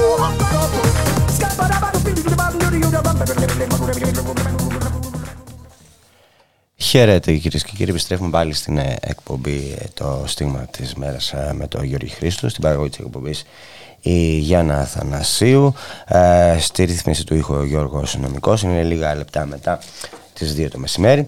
Και περνάμε στο επόμενο θέμα της εκπομπής που αφορά στην επέμβαση της ε, αστυνομίας έξω από το Υπουργείο Υγείας όπου ξύλωσε τα πανό ε, των διαμαρτυρόμενων ανεμβολίας των υγειονομικών. Ε, επειδή ε, ενοχλούσε κάποιους μεταξύ αυτών και την ε, για την η οποία είχε βγάλει νωρίτερα, λίγες μέρες νωρίτερα, νομίζω δύο μέρες νωρίτερα, ε, μία ανακοίνωση που έκανε λόγο για ασχήμια. Δεν της άρεσαν δηλαδή οι άνθρωποι που διαμαρτύρονταν εκεί πέρα. Για το θέμα αυτό θα μιλήσουμε με τον Γιώργο του Μανουσάκη, που είναι ο πρόεδρος του Συλλόγου Εργαζομένων στο Γενικό Νοσοκομείο Αγίνου Νικολάου και βρίσκεται στην άλλη άκρη της τηλεφωνικής γραμμής. Γεια σου Γιώργο. Ναι, και ο, ο εκπρόσωπος το... μέλος της γραμματείας του του Ενωτικού Κινήματος Υγειονομικών για την ανατροπη ε, που εκπροσωπούμαστε και εμείς έχουμε μια έδρα στο Γενικό Συμβουλίο του ΕΔΗΝ. Ε, Παρ' όλα αυτά, ουδέποτε ε, ρωτηθήκαμε σχετικά με τη συγκεκριμένη ανακοίνωση που έβγαλε η πλειοψηφία της ΠΟΕΔΗΝ, που ήταν μια ανακοίνωση που βγήκε από, τη ΔΑΚΕ, βγήκε από τη ΔΑΚΕ και την Πάσχη, οι δύο αυτέ παρατάξεις. Μ' ακούτε; Σας ακούω, σας ακούω. Ναι. Η, η παράταξη λοιπόν του, του η Πάσχη, η Δημοκρατική Συνεργασία του Προέδρου του κ. Γιανακού, με την ε, παράταξη της ΔΑΚΕ συμφωνήσανε και εκδώσανε μια ανακοίνωση μετά την πορεία στις 20 Οκτωβρίου. Ε, η ανακοίνωση μέσα περιείχε και άλλα φοβερά και τρομερά έτσι. Ουσιαστικά είναι ε, μνημείο για μας ε, προσπάθειας, της προσπάθειας μετατροπής της Ομοσπονδίας σε γραφείο τύπου του Υπουργείου Υγείας. Ντροπιαστική ε, ήταν αυτή, Γιώργο. Ντροπιαστική, ναι, ντροπιαστική για την Ομοσπονδία ήταν. Ε, Τα λέμε έτσι. Ναι, ε, χαρακτήριζε ε, ασήμια και ότι δεν έχει καμία σχέση που με τις διαμαρτυρίες των ανεμβολίαστων συναδέλφων, των συναδέλφων που είναι σε αναστολή. Εγώ δεν χρησιμοποιώ τον όρο ανεμβολίαστων. Ε, των συναδέλφων που είναι σε αναστολή ε, έξω από το Υπουργείο Υγείας και χαρακτήριζε ότι είναι ασχήμια που εκθέτει το υγειονομικό κίνημα. Ασχήμια είναι αυτά που κάνουν αυτά, αυτά που κάνει η Ποεδίνη, δηλαδή ο, ο ΙΔΑΚΕ και, και η Πάσχε και η ΔΥΣΥ, ε, που, που ουσιαστικά κάνουν ένα εργοδοτικό ο, συνδικαλισμό ανέσχυτο. Η ανακοίνωση βγήκε στις 20 του μήνα ε, και τέσσερις μέρες μετά, στα ξημερώματα στις 24 Οκτωβρίου, πήγε πρωί-πρωί ξημερώματα η αστυνομία, έδιωξε ε, τους συναδέλφους που ήταν εκεί πέρα, τους που είναι σε αναστολή ε, και ξύλωσε με τους φύλακες του Υπουργείου όλα τα πανό που υπήρχαν ε, στην πρόσωψη επί της οδού Αριστοτέλους. Και όχι μόνο αυτό, ο, ο, στη θέση των πανών, για να μην ξαναπάνε και οι συνάδελφοι, έκλειξαν όλη την πρόσωψη με, με σύρματα, με, με, κο... με κοτετσό σύρμα. Μπράβο, κοτετσό σύρμα, ναι. Πιστεύω ότι ναι. Εντάξει, μια χαρά. Κοτετσόσυρμα γύρω από το Υπουργείο Υγεία, μια χαρά νομίζω. Ταιριάζει. Η, ταιριάζει. ταιριάζει. ταιριάζει. Θα μπορούσε να πει κάποιος, θα μπορούσε να πει κάποιος. Αλλά πέρα από αυτό, ε, η συγκεκριμένη ενέργεια α, είναι τμήμα της προσπάθειας καταστολής ενάντια στις κοινωνικές διεκδικήσεις που ζούμε έντονα α, και με αυτή την κυβέρνηση πάρα πολύ έντονα το τελευταίο διάστημα. Συνέχεια όσων συμβαίνουν στα πανεπιστήμια, συνέχεια όσων συμβαίνουν ε, στις, στις, στο, ενάντια στους απεργούς της Μαλαματίνας όπου η αστυνομία παίζει το ρόλο του security της, ε, του εργοδότη, της εταιρείας. Ε, ε, με, με την ίδια λογική κάθε φωνή εργαζομένων... Της καταστολής στα εξάρχεια που υπάρχει για την υπεράσπιση των ναι. δημόσιων ε, χώρων, έτσι. Χώρων, ναι. Κάθε, κάθε φωνή διεκδίκησης από τους εργαζόμενους καταπνίγεται με τα μάτια, με την αστυνομία κτλ. Ε, πραγματικά όμως Εδώ όμως είναι και συνέχεια της άρνησης κυβέρνησης να εντάξει και πάλι τους, τους, αυτούς τους ανθρώπους μέσα στο υγειονομικό σύστημα, έτσι. Κύριε Χρήστο, αν μου επιτρέπετε, αυτό που κάνει η κυβέρνηση είναι εγκληματικό. Είναι εγκληματικό απέναντι σε αυτούς τους ανθρώπους που τους έχει αφήσει 16 μήνες χωρίς μισθό, χωρίς ε, δυνατότητα διαβίωσης. Σκεφτείτε ότι δεν έχουν καν δικαίωμα να, για να δουλέψουν υπάρχει κύκλος που απαγορεύει και τη δεύτερη εργασία. Δηλαδή, αν κάποιος από αυτούς για να μπορέσει να ζήσει την οικογένειά του πάει και δουλέψει ε, αλλού, ε, υποπίπτει σε πειθαρχικό παράπτωμα και εφόσον ε, το καταγγείλουν και πάει σε ε, πειθαρχικό μπορεί να απολυθεί. Δηλαδή, τους έχουν απαγορέψει ακόμα και να δουλέψουν και εκτός νοσοκομείων. Αυτό δείχνει μια πρωτόγνωρη εκδικητικότητα. Έτσι. Δηλαδή, ε, σκεφτείτε ότι ε, όταν του άλλου του λες ότι ε, ε, σε διώχνουν από τη δουλειά και δεν σε αφήνουν να δουλέψεις κι άλλο, ε, πραγματικά αυτό είναι κάτι ε, πρωτόγνωρα ε, εκδικητικό.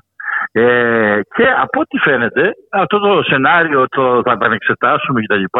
Το έχουμε δει και άλλες φορές η κυβέρνηση να λέει ότι θα επανεξετάσει το μέτρο και, και, και επί της ουσίας, ενώ αφήνουν ανοιχτό παραθυράκι και κάνουν κάποιοι ε, υπομονή και λένε ναι, θα μας γυρίσουν πίσω κτλ. Πραγματικά και αυτό είναι ένα μαρτύριο σαν το μαρτύριο του Σύσυφου. Στη συνέχεια ξανά συνεχίζουν. Ε, ε, η εικόνα που έχουμε εμείς αυτή τη στιγμή και από αυτά που λέει ο Υπουργός και από αυτά που λένε και ε, οι παρακαθήμενοι του Υπουργού και οι παρατρεχάμενοι του είναι ότι τουλάχιστον μέχρι τέλος του έτους δεν πρόκειται να αλλάξει τίποτα. Και θα συνεχίσουν να είναι σε αναστολή. Σε μια περίοδο που σκεφτείτε ότι εμβολιασμένος και μη σε αναστολή θεωρείται κάποιος ο οποίος έχει κάνει τη δεύτερη δόση του εμβολίου τον Φεβρουάριο ή τον Γενάρη του 2021.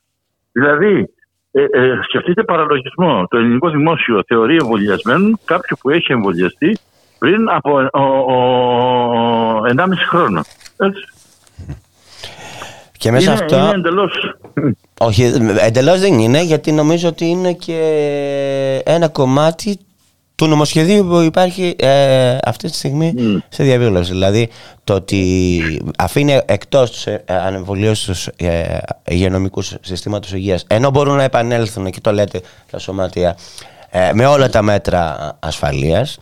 Ε, τους αφήνει εξεπίτηδες πιστεύω για να ε, δοθούν κάποιες υπηρεσίες ή ολόκληρο το δημόσιο σύστημα υγείας ε, κομμάτι-κομμάτι, δεν ξέρω πώς, στους ιδιώτες. Και αυτό το, το ρόλο παίζει ε, σε αυτό μάλλον σε, ε, συντελεί και το νομοσχέδιο για τη δευτεροβάθμια περίθαλψη, έτσι, για τα νοσοκομεία δηλαδή. Ναι, το οποίο, το οποίο έχει, είναι στη διαβούλευση θα είναι στη διαβούλευση μέχρι την υποτιθέμενη διαβούλευση έτσι, ναι. ε, μέχρι τις 3 του Νοεμβρίου και μετά μέσα στον Νοέμβριο αναμένεται η κατάστασή του στο, στη Βουλή.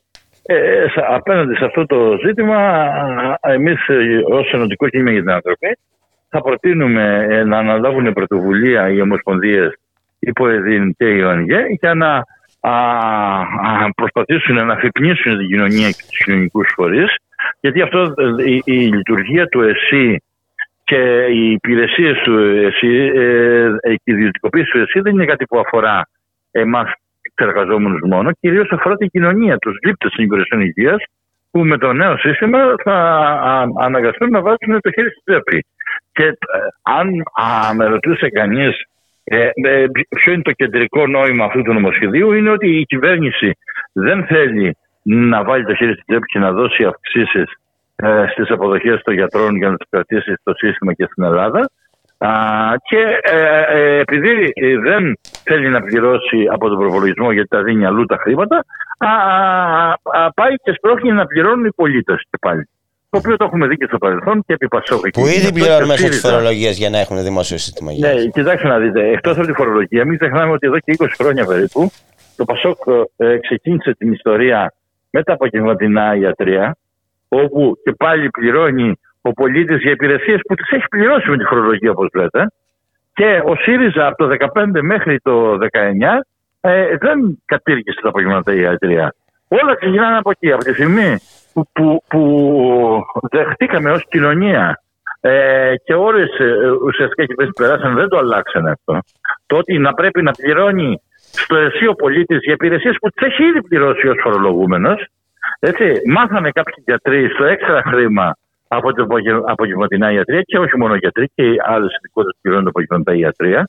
Είχαμε φαινόμενα στο νοσοκομείο, στο Πανεθνιακό Νοσοκομείο Ηρακλείου, mm-hmm. πριν την πανδημία, να καλύπτουν τις βάρδιες των κλινικών, όχι των, των ε, απογευματινών ιατρίων, των κλινικών, τις επιπλέον βάρδιες, με χρηματοδότηση από τα απογευματινά ιατρία. Πραγματικά ε, παραλογισμός αυτό το πράγμα. Δηλαδή, δεχόταν συνάδελφοι και πέρανε χρήματα από τα απογευματινά ιατρία και δουλεύαν σε κλινικές, στις κλινικές τους, σε βάρδιε. Αντί να δουλεύουν στα απογευματινά ιατρία. Ε, όλο αυτό το πράγμα α, α, ξεκίνησε από τις κυβερνήσει του Πασόκ, συνεχίστηκε με τις κυβερνήσει της Νέας Δημοκρατίας. Ο ΣΥΡΙΖΑ δεν το άλλαξε. Έτσι, παρότι υπήρχε πραγματική δέσμευση να καταργηθούν τα απογευματινά ιατρία, δεν την υλοποίησε αυτή την πραγματική δέσμευση. Ε, και τώρα α, βλέπουμε ότι όλο αυτό το πράγμα με το να αναγκάσουμε τους πολίτες να πληρώνουν υπηρεσίες μέσα στο ΕΣΥ συνεχίζεται με ε, το καινούριο ο σύστημα που θέλει να κάνει να δίνει τη δυνατότητα στους γιατρούς να είναι μερικής απασχόλησης. Καταλαβαίνουμε ότι το μερικής απασχόλησης σημαίνει ότι ε, οι γιατροί θα έχουν ένα πελατολόγιο ε, στα ιδιωτικά τους ιατρία που θα το αντλούν μέσα από τα νοσοκομεία, όπως ε, και αυτό γίνεται εδώ και πάρα πολλά χρόνια με τους πανεπιστημιακούς γιατρούς. Που ακόμα και σε αυτό ο, ο, και ο ΣΥΡΙΖΑ παλαιότερα πριν το 2015 έλεγε ότι θα καταργήσει τη δυνατότητα των πανεπιστημιακών γιατρών να έχουν ιδιωτικά γιατρία εκτός. Ούτε αυτό καταργήθηκε. Έτσι, ε, ε, και αυτό είχε μείνει από πριν.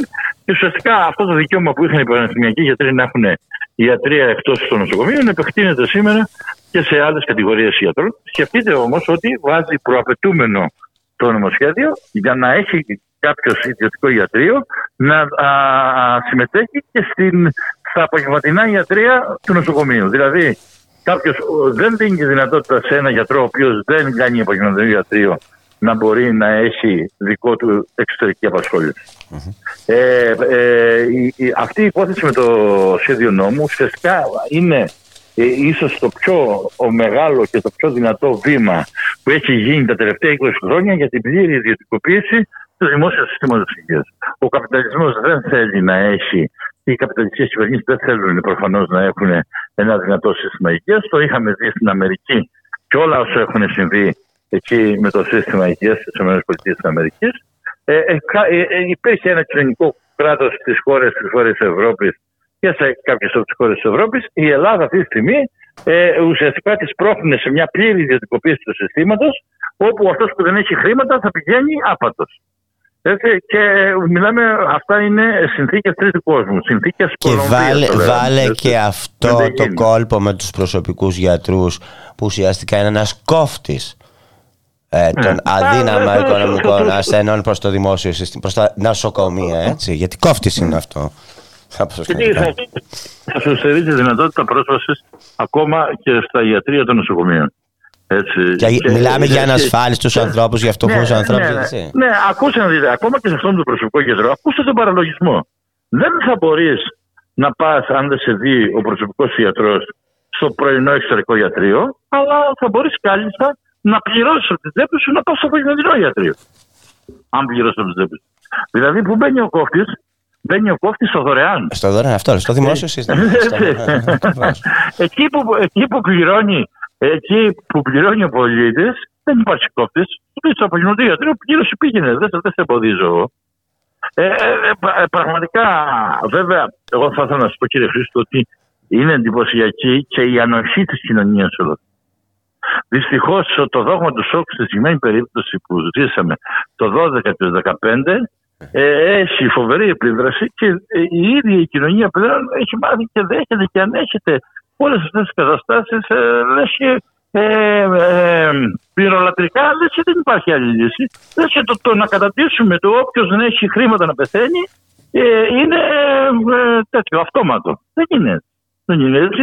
Ε, Α ελπίσουμε ότι το, αυτόν τον μήνα τον Νοέμβριο η κοινωνία θα ακούσει το, το, το κάλεσμα και θα συμμετέχει στι όποιες κινητοποιήσει γίνουν ενάντια σε αυτό το νομοσχέδιο, βάσει ανατραπεί αυτή η κατάσταση. Γιατί πραγματικά σε σχέση με όλα όσα έχουμε ζήσει αυτά τα τρία χρόνια της διακυβέρνησης από τη Νέα Δημοκρατία, αυτό ίσως είναι το πιο ακραίο, το πιο επιβαρυντικό για τους πολίτες, το πιο προσοδοφόρο για τον ιδιωτικό τομέα νομοσχέδιο που έχει πάει στη Βουλή.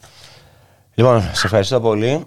Και να μην ξεχνάμε, 9 Νοέμβρη, έτσι, απεργία. Βεβαίως, βεβαίως. Και θα ελπίζουμε τότε να δοθεί το μήνυμα και τότε προς την κυβέρνηση. Αν και δυστυχώς ε, θα πρέπει το μήνυμα να είναι μακριά από τα μηνύματα που στέλνουν οι, οι, οι εργοδοτικές ηγεσίες των, των ομοσπονδιών μας ας πούμε γιατί πολλές φορές παίρνουν την οργή και την αγανάκτηση του κόσμου και τη χρησιμοποιούν έτσι όπως θέλουν προς την κυβέρνηση και την πουλάνε όπως θέλουν προς την κυβέρνηση. Ενώ ε, είναι ξεκάθαρο και στις 9 του Νοέμβρη ε, θα ζητήσουμε αύξηση μισθών και να μπει ένα φρένο στην κερδοσκοπία που βιώνουμε καθημερινά σε όλες τις εκφάσεις της οικονομικής ζωής της χώρας, την κερδοσκοπία των μεγάλων εταιριών στα, των καυσίμων, την κερδοσκοπία αυτών που εμπορεύονται το ρεύμα με τιμές φυσικού αερίου χωρίς να παράγεται στην Ελλάδα α, ρεύμα από φυσικό αέριο. Ε, στην κερδοσκοπία που υπάρχει στα ε, ράφια του σούπερ μάρκετ χωρίς να δικαιολογείται από κανένα λόγο και καμάνο τρόπο στη, στην παραγωγή των αγαθών. Έτσι. Και συλλογικές συμβάσεις παντού. Συλλογικές συμβάσεις παντού.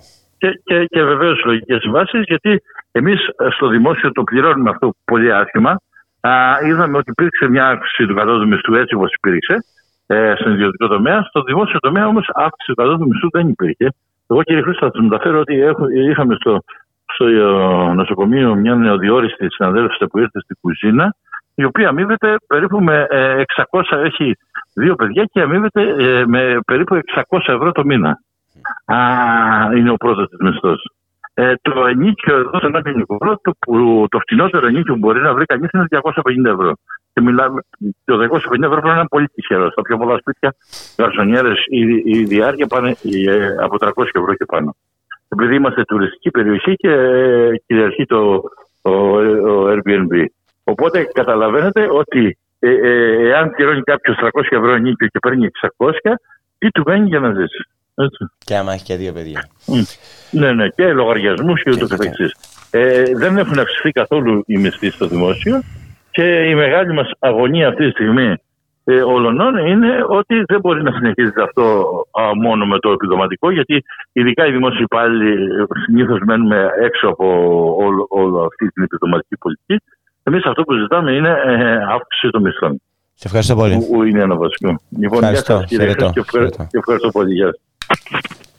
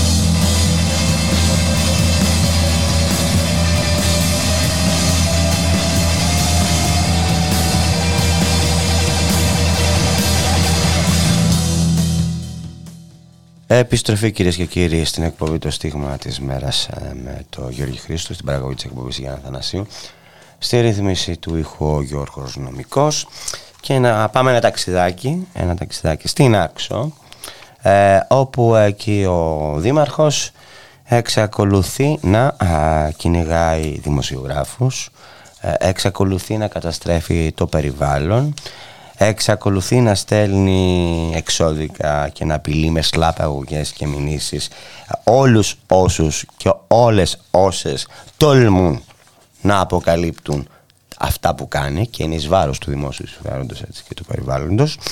Ε, τελευταίο του θύμα ε, η εφημερίδα Κυκλαδική. Ε, θα μιλήσουμε για αυτό το θέμα με την ε, συνάδελφο από την Άξο, την ε, Ειρήνη την Προμπομπονά που βρίσκεται στην άλλη άκρη της τηλεφωνικής γραμμής. Ε, συνάδελφος στο Κυκλάδες Open, έτσι. Γεια σου Ειρήνη.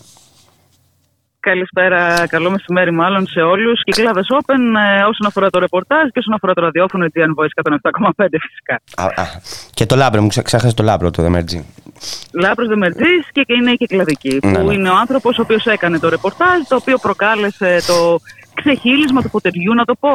Ε, ήταν η σταγόνα που ξεχύλισε το ποτήρι α, και αποφάσισε ο Δήμος να αποφασίσει μάλλον ε, στην, ε, εκτός ημερησίας διάταξης μέσα στην Οικονομική Επιτροπή ότι πρέπει να προβεί σε μια διαδικασία η οποία θα είναι να στείλει εξώδικο στην εφημερίδα για όσα αναλυθεί και συκοφαντικά έχει δημοσιεύσει το συγκεκριμένο ρεπορτάζ α, και να εντός 10 ημερών να απαντήσουν κιόλας και να ανακαλέσουν σε. ξέρεις πώς είναι αυτά, με τον ίδιο χώρο, με τον. Ε, ε, με τον ε, Το έχω ζήσει, με το τη έχω- το έχω διατύπωση ζήσει, που ο το- Δήμος το έχω ζήσει. ακριβώς που θέλει ε, και τελικά κυκλοφόρησε ένα πρωτοσέλιδο μετά την απάντηση, την εξώδικη απάντηση της Κυκλαδικής που έλεγε ότι θα ζητήσουμε συγγνώμη επειδή κάνουμε τη δουλειά μας. Εκπληκτικό μου. Ήταν όλο ε, Μαύρο, μαύρο, όλο μαύρη, έτσι; ακριβώς. Μαύρο όλο. Όλο μαύρο πήρε και πανελλαδικές διαστάσεις. Έχει φιλοξενηθεί σε αρκετά μέσα και στις Κυκλάδες και στην ε, Αθήνα. Να σου πω ότι υπήρξαμε δημοσιογράφοι, οι οποίοι στηρίξαμε από την πρώτη στιγμή το συνάδελφο της Κυκλαδικής, αλλά και το έντυπο ε, με μια επιστολή την οποία στείλαμε παντού, ε, όπως την υπογράψαμε. Γιατί θεωρούμε ότι δεν μπορεί να υφίσταται αυτή η κατάσταση. Δηλαδή, με το που μιλάς, να έρχεται και ένα εξώδικο, γιατί απλά κάποιος διαφωνεί και μάλιστα έχοντας ήδη γράψει στο ρεπορτάζ του ο Λάμπρος Δεμερτζής ότι τον έψαχνε το Δήμαρχο από τις 8 του Σεπτέμβρη προκειμένου να κάνουν μια αναλυτική συνάντε- συνέντευξη για το θέμα αυτό και για άλλα θέματα του Δήμου, ο οποίος φυσικά δεν βρέθηκε ποτέ, όπως δεν βρίσκεται ποτέ και όταν τον παίρνω εγώ. Όταν πήρα για να μάθω για τις πινακίδες ενημερωτικές, ποιος τις έβαλε, αν γνωρίζουμε το φορέα, πώς έγινε αυτό το πράγμα και ότι η αστυνομία λέει ότι είναι παράνομες και πρέπει να απομακρυνθούν. Μίλησα μεν με την ε, κοπέλα που είναι στο γραφείο, την γραμματεία, αλλά ο Δήμαρχος δεν μου απάντησε ποτέ και μάλιστα πήρα η ίδια τηλέφωνο την επόμενη μέρα για να μάθω αν γνωρίζουν ποιος είναι αυτός που είναι αρμόδιος, αφού μπήκαν αυτές οι πινακίδες και κανείς δεν ξέρει πώς μπήκαν, με παραπλανητικό υλικό επάνω, πληροφοριακό, οφείλω να πω, πώς βγαίνουν. Κανείς δεν ήξερε να μου πει, μου έλυσε την απορία η αστυνομία βέβαια την επόμενη μέρα που μου είπε ότι εμείς είπαμε ότι είναι παράνομες και πρέπει να φύγουν από εκεί.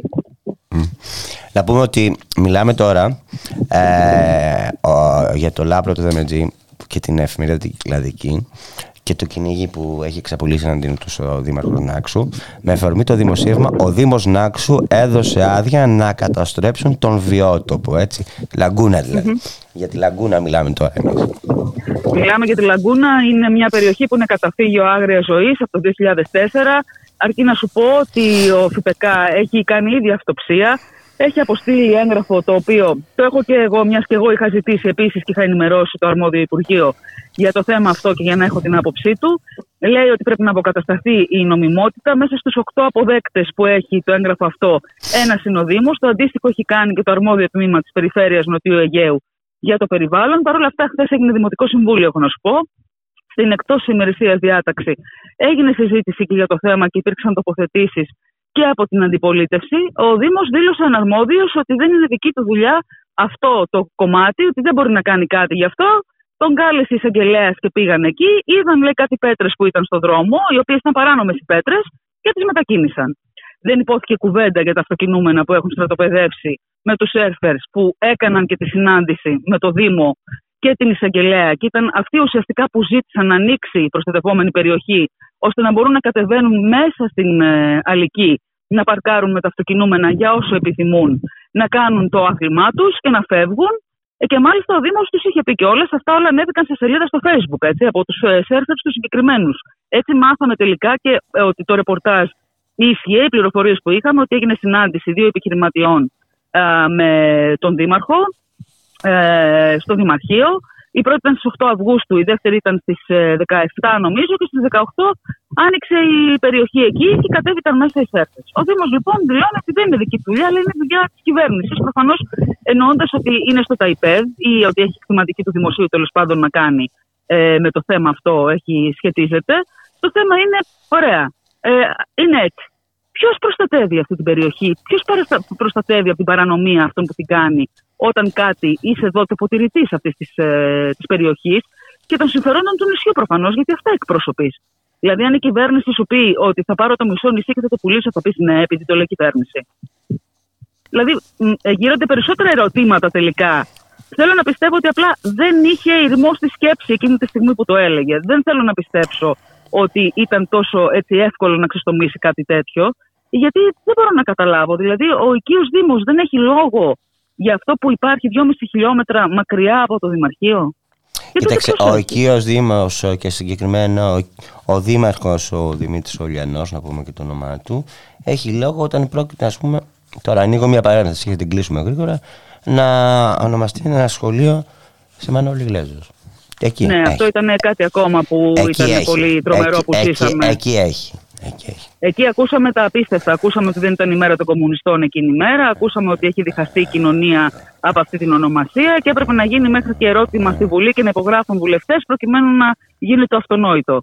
Αλλά αυτό ήταν ένα κομμάτι που έγινε τότε και έχει μείνει ως μαύρη σελίδα στην τοπική μας ιστορία εδώ. Τώρα μου φαίνεται ότι έχουμε τη δεύτερη μαύρη σελίδα που διανύουμε.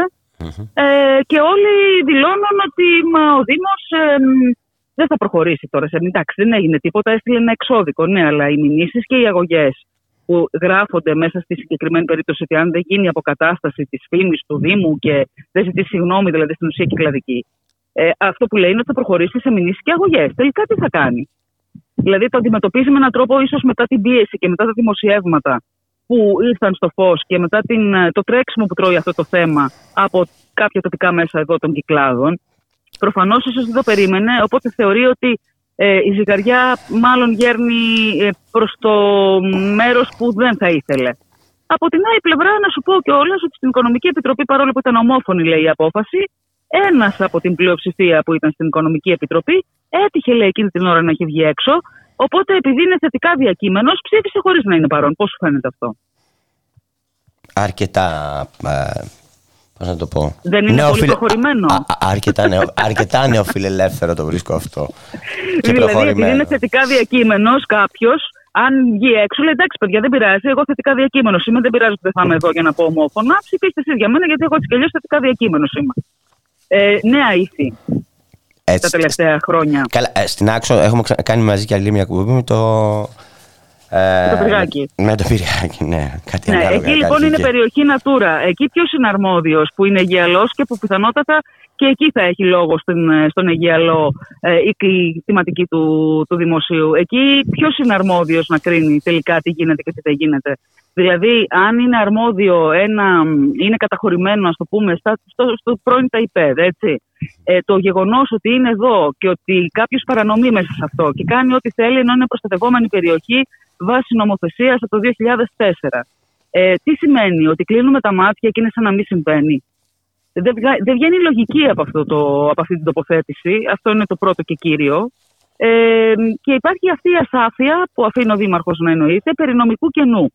Αυτό που συμπέρανα είναι ότι νομικό κενό προφανώς εννοεί ότι επειδή δεν έχουν υπάρξει τα προεδρικά διατάγματα που θα έπρεπε να υπάρχουν από το 2012 και μετά και έχουμε καταδικαστεί στο Ευρωπαϊκό Δικαστήριο γι' αυτό, για τις προστατευόμενες περιοχές, πιθανότατα ο Δήμος να θεώρησε ο Δήμαρχος ότι από τη στιγμή που δεν έχει οριστεί τι γίνεται και τι δεν γίνεται μέσα σε κάθε προστατευόμενη περιοχή από αυτές που έχουμε και έχουμε τη χαρά να έχουμε αρκετές, Ελπίζουμε να μην ε, μεταβληθεί σε λύπη η χαρά μας, έτσι όπως συμπεριφέρονται ε, οι αρχές.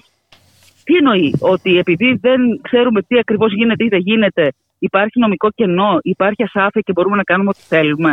Γιατί αυτό που καταλαβαίνει κανείς είναι ότι εφόσον δεν έχει καθοριστεί κάτι με νεότερη νομοθεσία, ισχύει η παλαιότερη. Δεν έχει αλλάξει κάτι. Εξακολουθεί να είναι full προστατευόμενη περιοχή, να είναι καταφύγιο άγρια ζωής, με πουλιά τα οποία αποδημητικά έρχονται εδώ και ξεκουράζονται, αναπαράγονται και συνεχίζουν το ταξίδι τους, με μια βιοπικιλότητα καταπληκτική. Και δεν μπορώ να καταλάβω τελικά ποιος είναι ο λόγος που δεν ε, μπορούν να επιβάλλουν την νομιμότητα και να κλείσει αυτή η δίωδος, να βγουν τα μάξια έξω για να φύγουν και αυτέ οι πινακίδε μία. Έχει μείνει άλλη, δεν ξέρω πώς ε, έπεσε. Στο είχα πει και την προηγούμενη φορά και ε, είναι πιστεύω το ίδιο. Είναι πολλά τα λεφτά, είναι τη ρουστικοποίηση. Ε, η, εξυπηρέ... η ε, εξυπηρέτηση ημετέρων. Έτσι. Αυτό που αντιλαμβάνομαι είναι μετά από δημοσιεύματα που έχω δει ε, σε κάποια site είναι ότι υπάρχει ένα ενδιαφέρον. Βέβαια, κανείς δεν μας έχει πει και εδώ πραγματικά απλά είναι η πρώτη προσέγγιση που έκανα είναι η χθεσινή. Το είχα υπόψη μου, απλά χθες είδα ακόμα ένα δημοσίευμα. Uh-huh. Υπήρξε κάποια συνάντηση ε, κάποιου ε, CEO, μιας, ε, κάποιου φόρουμ τέλος πάντων, που έκανε μια συνάντηση με τον Άδωνη Γεωργιάδη, Υπουργός Ανάπτυξης, ε, και που ενδιαφέρεται και θα φτιάξει το project Mammoth, όπως το ονόμαζε, το, συγκεκριμένο δημοσίευμα. Λαγκούνας Coast, ναι, κτλ. ε, αυτό λοιπόν είναι κάτι το οποίο έχει έρθει στο φως της δημοσιότητας. Αρκεί να σου πω ότι τα δημοσιεύματα συμπίπτουν με τον χαμό που ξεκίνησε να γίνεται με το θέμα της Λαγκούνας, δηλαδή ότι πρέπει να μπούμε μέσα, ε, να ανοίξει ο δρόμος και τελικά άνοιξε. Ε, και βλέπω ότι υπάρχει ένα ενδιαφέρον. Κανείς όμως δεν έχει οριοθετήσει ποια περιοχή είναι αυτή, γιατί ε, υπάρχει κάποια περιοχή που ανήκει σε ιδιώτη, αλλά στην τελείως διαφορετική πλευρά, στην απέναντι, όχι σε αυτή που εξετάζουμε τώρα. Κανείς δεν ξέρει λοιπόν τι ακριβώς είναι αυτό το project. Θα περιλαμβάνει, απλά μιλούν για γαλάζια οικονομία, για εφορία και όλα αυτά τα και σύγχρονα τέλος πάντων και καλώς ε, υπάρχουν ε, προτάγματα για την κλιματική κρίση, την αλλαγή κτλ. Και, και να σώσουμε οτιδήποτε αν σώζεται. Έτσι δεν ξέρω τι θα σώσουμε πάντως και δεν φαίνεται και κανείς διατεθειμένος να προχωρήσει προς τη σωστή κατεύθυνση. Τις φωνές μας σίγουρα θα τις σώσουμε, γιατί έτσι δεν πρόκειται να, να περάσει τέτοια φήμωση. Γιατί... Ε, κοίταξε. Αυτό που βλέπω είναι ότι υπάρχουν και συνάδελφοι οι οποίοι το βλέπουν τελείως διαφορετικά και μάλιστα νομίζω και με ελληπή γνώση. Δηλαδή θεωρούν ότι επειδή το 80 για παράδειγμα υπήρχε κάποιο κτίριο εκεί που είχε γίνει και είχε κάποιος άδεια από την πολεοδομία, τη δεκαετία του 80 τώρα μιλάμε, ότι ναι, οκ, okay, ε, άρα ε, μπορούσες κάτι να κάνεις εκεί. Από το 2004 και μετά όμως αυτό έχει αλλάξει. Γκρεμίστηκε και αυτό το κομμάτι που υπήρχε κάποιου κτηρίου εκεί που ήταν στην ε, περιοχή και η περιοχή είναι ΚΑΖ. Είναι καταφύγιο άγριας ζωής, προστατευόμενο και μάλιστα επειδή είναι και λιμνοθάλασσα, έχει διπλή προστασία γιατί υπάρχει και στο άρθρο 13, ε, παράγραφος 4α αν θυμάμαι καλά, που μιλά για τις λιμνοθάλασσες και για το πώς κινούμαστε μέσα σε αυτές, τι κινείται και τι δεν κινείται. Οπωσδήποτε δεν κινούνται μηχανοκίνητα, οπωσδήποτε δεν γίνεται πάρκινγκ, οπωσδήποτε δεν μπαίνουν γουρούνες, οπωσδήποτε δεν σκάβεις, δεν κάνεις ε, οποιαδήποτε έρευνα εκεί ή οτιδήποτε, χωρίς να υπάρχει από πριν οποιαδήποτε μελέτη περιβαλλοντική, από τηλεονόμους δηλαδή, με την οποία ενημερώνεις και αν εγκριθεί, εγκρίθηκε για να κάνεις κάτι, αν δεν εγκριθεί, δεν εγκρίθηκε και δεν κάνεις τίποτα. Τίποτα από όλα αυτά όμως δεν έχει γίνει. Αντιθέτως, άνοιξε ένα πέρασμα που προπήρχε, πέρασαν μέσα τα αυτοκινούμενα, στρατοπέδευσαν και μάλιστα να μην. Τους σύστησε η εισαγγελέας, πρόσεξε, η εισαγγελέας, να παρκάρουν στο σκληρό κομμάτι, λέει, όχι πολύ κοντά στην, ε, εκεί που σκάει ας πούμε, το κύμα της Λαγκούνα. Ε, και να, ο Δήμαρχος έδωσε και τη συμβουλή του να μην αφήνουν γουρούνες να μπαίνουν στην περιοχή. Με ποια ιδιότητα οι πολίτες αυτοί στην πλειοψηφία τους ε, ξένοι, Ευρωπαίοι, θα κάνουν αυτή τη σύσταση σε οποιοδήποτε πολίτη επιχειρήσει να μπει με οποιοδήποτε όχημα τη στιγμή που αυτή είναι εκεί. Δεν έχω καταλάβει πραγματικά. Δηλαδή, τους επιφορτίζει και με το να είναι η φρουροί της ε, παρανομία. Αυτοί βέβαια χάρηκαν οι άνθρωποι, έχω να σου πω, με στάτους που ανέβασαν στο Facebook.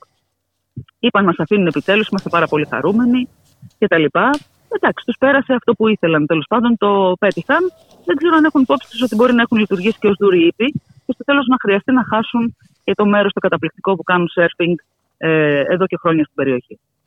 Θέλω να κλείσουμε μία φράση όταν το διάβαζα το θέμα αυτό στην Ευσύν. Με μία φραση που μου άρεσε για το, που, είπε για το που γράφει για το Δημονάκο.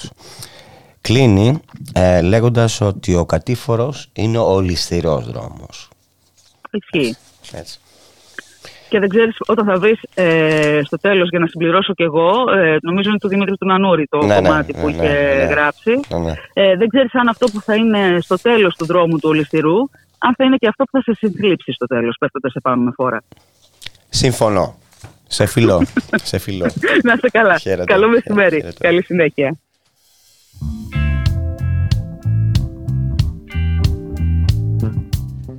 Κυρίες και κύριοι, φτάσαμε στο τέλος της σημερινής εκπομπής, ε, το στίγμα της μέρας. Από εμένα τη Γιάννα Θανασίου και το Γιώργο το Νομικό, να έχετε ένα καλό υπόλοιπο ημέρας.